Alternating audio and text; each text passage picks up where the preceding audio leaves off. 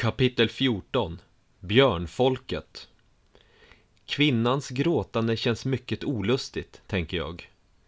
Blotragnar tar ett djupt andetag innan han knackar på dörren. Gråtandet upphör tvärt och ersätts istället av snyftande som kommer närmre. Dörren öppnas. Där står en medelålders kvinna som är alldeles rödsprängd av gråt. Hon ser helt uppgiven och förvirrad ut. Jag tar hand om det här, säger Blotragnar.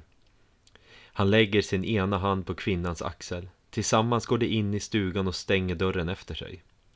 Det blir alldeles tyst. Jag försöker att lyssna efter ljud inifrån huset, men hör ingenting. Efter en liten stund börjar låga röster att prata där inne. Efter ytterligare en stund så kommer Blotragnar ut igen.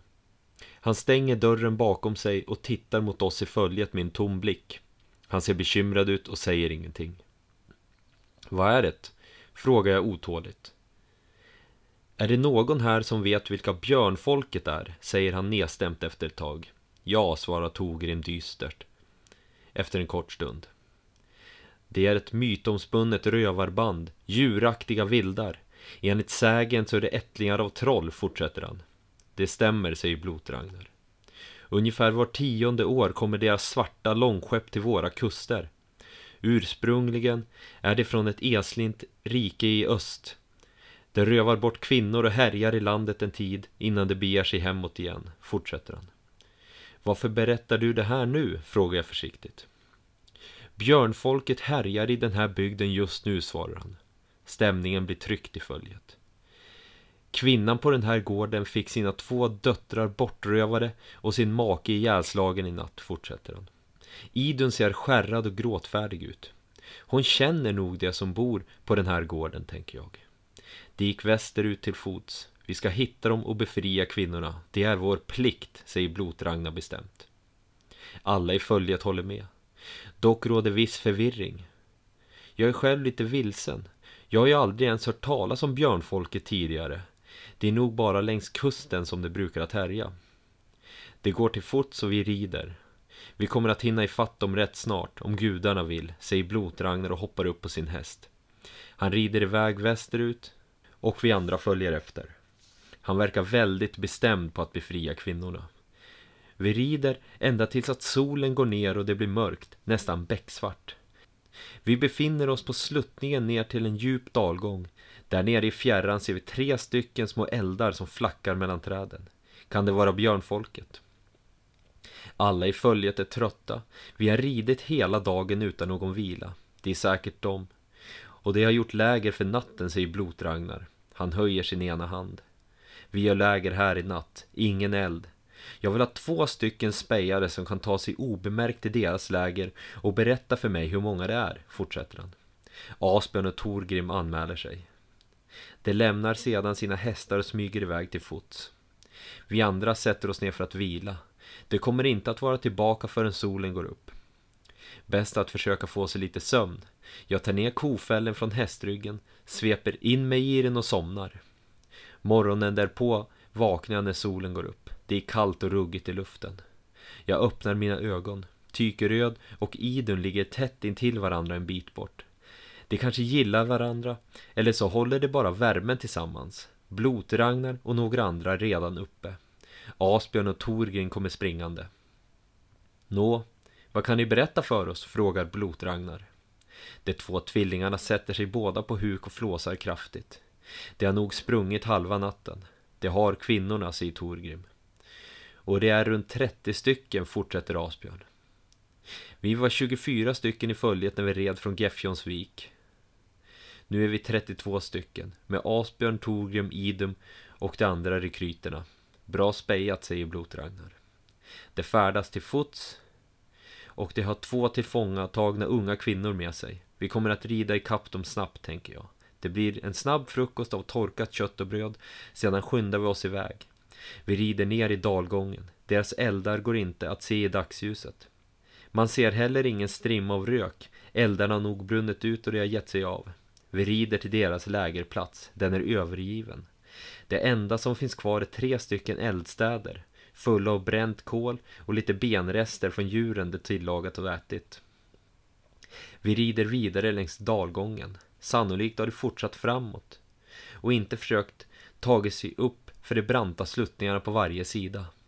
Efter en stunds ritt hörs ett kvinnoskrik som ilar genom skogen. Det låter som att det är ganska nära. Skogen är ganska tät och svår att rida igenom, men det går an. Följet blir dock utspritt i den täta skogen. Plötsligt, från ingenstans, kommer ett 10-tal vildar springandes och skrikande som vettvillingar. De är klädda i svarta björnfällar och far våldsamt fram med höjda vapen. Hela min kropp spänner sig om en häst stegrar, men jag lyckas hålla mig kvar. Det är bara jag, Blotragnar, Tykeröd, Idun, Asbjörn och Thorgrim som är i närheten. Vi ställer oss tätt ihop och inväntar striden. Vildarna springer helt orädda mot oss. Vi är färre, men vi har en stor fördel av att sitta på höga hästar. Jag hugger ner med mitt svärd åt alla håll. Jag lyckas träffa en av dem i hans pälsklädda huvud. Han faller död ner. Idun och Tykeröd faller till marken. Deras häst har blivit ihjälslagen. Idun slåss som en äkta sköldmö, modigt och smidigt. Hon hugger flera stycken samtidigt som hon graciöst undviker deras hugg. Asbjörn hugger vilt omkring sig med sin yxa och Thorgrim genomborrar 2 av dem med sina pilar. Striden är över. Vi har vunnit.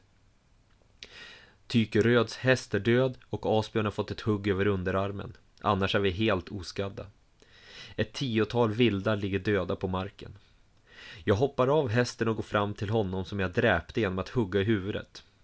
Jag lyfter bort pälsen som han har framför sitt ansikte. Han är vanskapt och täckt av lort. I den ena handen har han ett rostigt gammalt svärd. Runt halsen har han ett par björntänder fastsurrade i en läderrem. Jag böjer mig ner och skär loss läderremmen. Sedan skär jag av den så att bara en fastsurrad björntand återstår. Jag knyter sedan fast den i skägget. Nu har jag alltså en liten guldring, en liten silverhammare och en liten björntand fäst i mitt skägg. Resten av följet rider hit för att se vad som hänt. Det hjälper Asbjörn med att linda hans skadade underarm i tyg. Det är inte ett så djupt hugg så han kommer att bli hel igen ganska snabbt. Hur kommer det sig att du är så skicklig med svärdet? Frågar Tykeröd Idun. När min mor gick bort så fick min far uppfostra mig ensam. Han beslutade sig för att träna mig som en sköldmö. Vi tränade ihop varje dag under flera års tid, svarar hon stolt. Tykeröd och vi andra ser häpna ut. Tykeröd och Idun får en ny häst av en kvinna i följet som beslutar sig för att dela häst med en annan kvinna. Bra kämpat alla, utbrister Blotragnar. Men över hälften av deras följe lever än och de har fortfarande de unga kvinnorna i sin fångenskap. Vi måste skynda oss vidare. Det är säkert alldeles i närheten, fortsätter han. Följet rider vidare längs dalgångens botten i en stund. Där, ropar en man ur följet och pekar upp på en av dalgångens branta sluttningar. Längst upp vid sluttningens kam ser vi ett 10-tal pälsklädda vildar som föser 2 unga kvinnor framför sig. Det är för brant för hästarna, ropar Blotragnar frustrerat. Vi måste rida en bit fram för att ta oss ut ur dalgången. Sedan genskjuter vi dem, fortsätter han. Vi rider framåt för att hitta en väg ut ur dalgången. Vildarna rör sig över sluttningens kam och det försvinner ur vårt sikte. Vi tvingas att rida betydligt längre än vad vi först trodde. Till slut så ser vi en minskning av sluttningen och vi kan ta oss upp ur dalgången. När vi nått sluttningens kam så tar vi direkt upp jakten på vildarna. Skogen är betydligt glesare här. Vi rider till platsen vid sluttningens kam där vi sist såg dem. Vi ser inte skymten av dem nu. Följet stannar till. Blotragnar pekar med hela handen mot den täta skogen. Vi byter riktning mot den och rider vidare med våra ryggar mot dalgången. En gissning är att det har tagit den här vägen. Vi rider utspritt under en längre stund utan att se ett enda spår efter dem och det börjat att kännas mer och mer hopplöst. Kanske har vi ridit i fel riktning. Blotragnar höjer sin hand. Det är dags för vila. Vi behöver även en stund att tänka på vårt nästa steg. Vi hoppar ner från våra trötta hästar och sätter oss på marken. Det har inte rövat bort kvinnorna för att dräpa dem, säger Blotragnar med blicken ner mot marken. Det har rövat bort dem för att ta dem med sig hem till sitt land i öst. De kommer att försöka ta dem till sina svarta långskepp som ligger uppdragna på land någonstans längs kusten. Hittar vi skeppen så kan vi rädda kvinnorna, fortsätter han och höjer blicken. Nu vet vi vad vi ska göra. Alla i följet hoppar upp på sina hästar och vi börjar att rida österut mot kusten. Det tar lång tid. Först när solen har gått ner och det blir becksvart så kommer vi fram. Men vildarna färdas till fots så det kommer att ta mycket längre tid för dem. Vi rider ända ner till vattenbrynet. Alla tittar sig omkring i den svarta natten. Deras svarta långskepp är inte i närheten. Blotragnar tittar fram och tillbaka åt båda hållen längs kusten. Han drar sina fingrar genom sitt skägg. Vi rider söderut, säger han bestämt efter ett tag och pekar söderut med hela handen. Om han har fel och deras skepp ligger åt norr så är kvinnorna förlorade för alltid. Det är becksvart ute och man ser knappt marken från hästryggen. Så vi beslutar oss för att göra läger för natten. Vildarna kommer ändå inte hinna till kusten i natt. Nästa morgon vaknar jag, som vanligt, när solen går upp. Hela följet gör sig snabbt redo och vi är snabbt på hästryggarna igen och rider söderut. Efter en längre ritt så ser vi 2 stycken långskepp uppdragna på land långt fram i fjärran. Vi rider närmare. När vi kommer fram så ser vi att det är 2 stycken svarta långskepp. Det ser slitna ut. Båda skeppen har höga träfigurer i fören som föreställer rytande björnar som står på bakbenen med sina ramar i högsta hugg. Plötsligt vaknar 2 stycken vildar till liv. Det låg och sov på det ena skeppets däck, men nu rusar emot oss och skriker.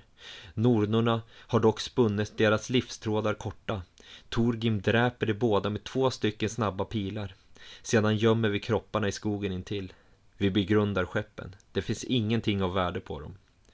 Vi gör läger i skogsbrynet en bit bort. Planen är att när vildarna kommer tillbaks med kvinnorna så slår vi till. Vi väljer en lägerplats där vi har god uppsyn över skeppen. Alla har sina vapen redo. Vildarna kan ju komma tillbaks när som helst. Vi väntar hela dagen och hela natten. Ingenting händer. Jag lägger mig på marken insvept i min kofäll. En handfull ur följet får i uppgift att hålla uppsikt över skeppen. När jag vaknar nästa morgon har ingenting hänt. Vildarna har inte setts till och skeppen är orörda. Ytterligare en dag och en natt fortlöper utan att någonting händer. Följet börjar att bli otåligt nu. Vildarna härjar nog fritt genom landet medan vi bara ligger här och väntar. Morgonen därpå är jag rejält nedkyld när jag vaknar. Natten var kall och blåsig. Enkla tygkläder och en kofäll duger inte så här års. Jag behöver något varmare. Det är nu 13 dagar sedan vi red från Geffjonsvik. Inga vildar har synts till under natten. Vi väntar ett tag till. Plötsligt så dyker det upp i skogen en bit bort. Ett 10-tal pälsklädda vildar och de 2 unga kvinnorna. Hela följet är knäpptyst. Vi ligger någorlunda gömda och följer deras varje steg. Det kommer närmare och närmare. Det föser kvinnorna framför sig som om det vore boskap. Skrattar högljutt och pratar på ett språk som jag inte förstår. Jag drar mitt svärd ur slidan. Så sakta att det inte gör något ljud. Och jag tar tag i min sköld. Häll Oden! Ropar Blotragnar. Hela följet reser sig upp och rusar mot vildarna. Det hinner knappt förstå vad som händer innan vi överrumplar dem. Följet rusar fullkomligt över dem som en väldig våg. Jag springer allt vad jag kan med min sköld framför mig. Det blir en kraftig krock när jag rusar ihop med en vilde som faller till marken. Jag spetsar honom med mitt svärd innan han hinner ta sig upp igen. Han börjar att kvida och orma sig. Jag spetsar honom igen och han blir alldeles stilla. Efter bara ett ögonblick så är alla vildarna tillintetgjorda. Alla vildar och 2 stycken ur följet har stupat i striden. De 2 unga kvinnorna ser vettskrämda ut. De är stirriga, nervösa, tysta och skärrade. Idun rusar fram till dem och kramar om dem. De kramar henne tillbaks. De verkar vara goda vänner. De unga kvinnorna är enormt tacksamma och lyckliga över sin nyvunna frihet. Vi lägger de 2 hedningarnas kroppar på varandra och tänder eld på dem. Vildarnas kroppar låter vi ligga kvar. Det får bli korpföda. Jag böjer mig ner över vilden som jag spetsade till döds. Han är vanskap och lortig, precis som den förra jag dräpte. Han är klädd i en mörk fårfäll över axlarna. Den ser tjock och varm ut. Jag böjer mig ner och tar den från hans fortfarande varma kropp. Sedan sveper jag den över mina axlar. Äntligen lite varma kläder, tänker jag. Korsbärarna ser oss hedningar som vildar. Så nu spelar det ingen roll om jag är klädd som en. De två kvinnorna är blyga och tysta. De verkar vara helt utmattade av de senaste dagarna och nätterna. De får vila upp sig hos sin mor, så kanske de blir återställda. De får hjälp upp på varsin hästrygg och vi rider iväg. Det tar 2 dagar och nätter innan vi kommer fram till de unga kvinnornas mors gård. Deras mor rusar ut ur huset när vi kommer. Det är en fin syn att få se dem återförenas. Hon tackar oss och gudarna. Hon säger att hon är fattig och kan inte erbjuda oss någon belöning. Men hon lovar att blota till gudarna i vår ära. Det duger gott och väl för oss. Tiden har runnit iväg. Vi var 24 stycken när vi red från Geffjonsvik. Nu är vi 30. Långt ifrån så många som vi hade hoppats på. Vi ska vara tillbaks i Geffjonsvik till Alvablotet. Det är om 15 dagar, så vi rider norrut igen.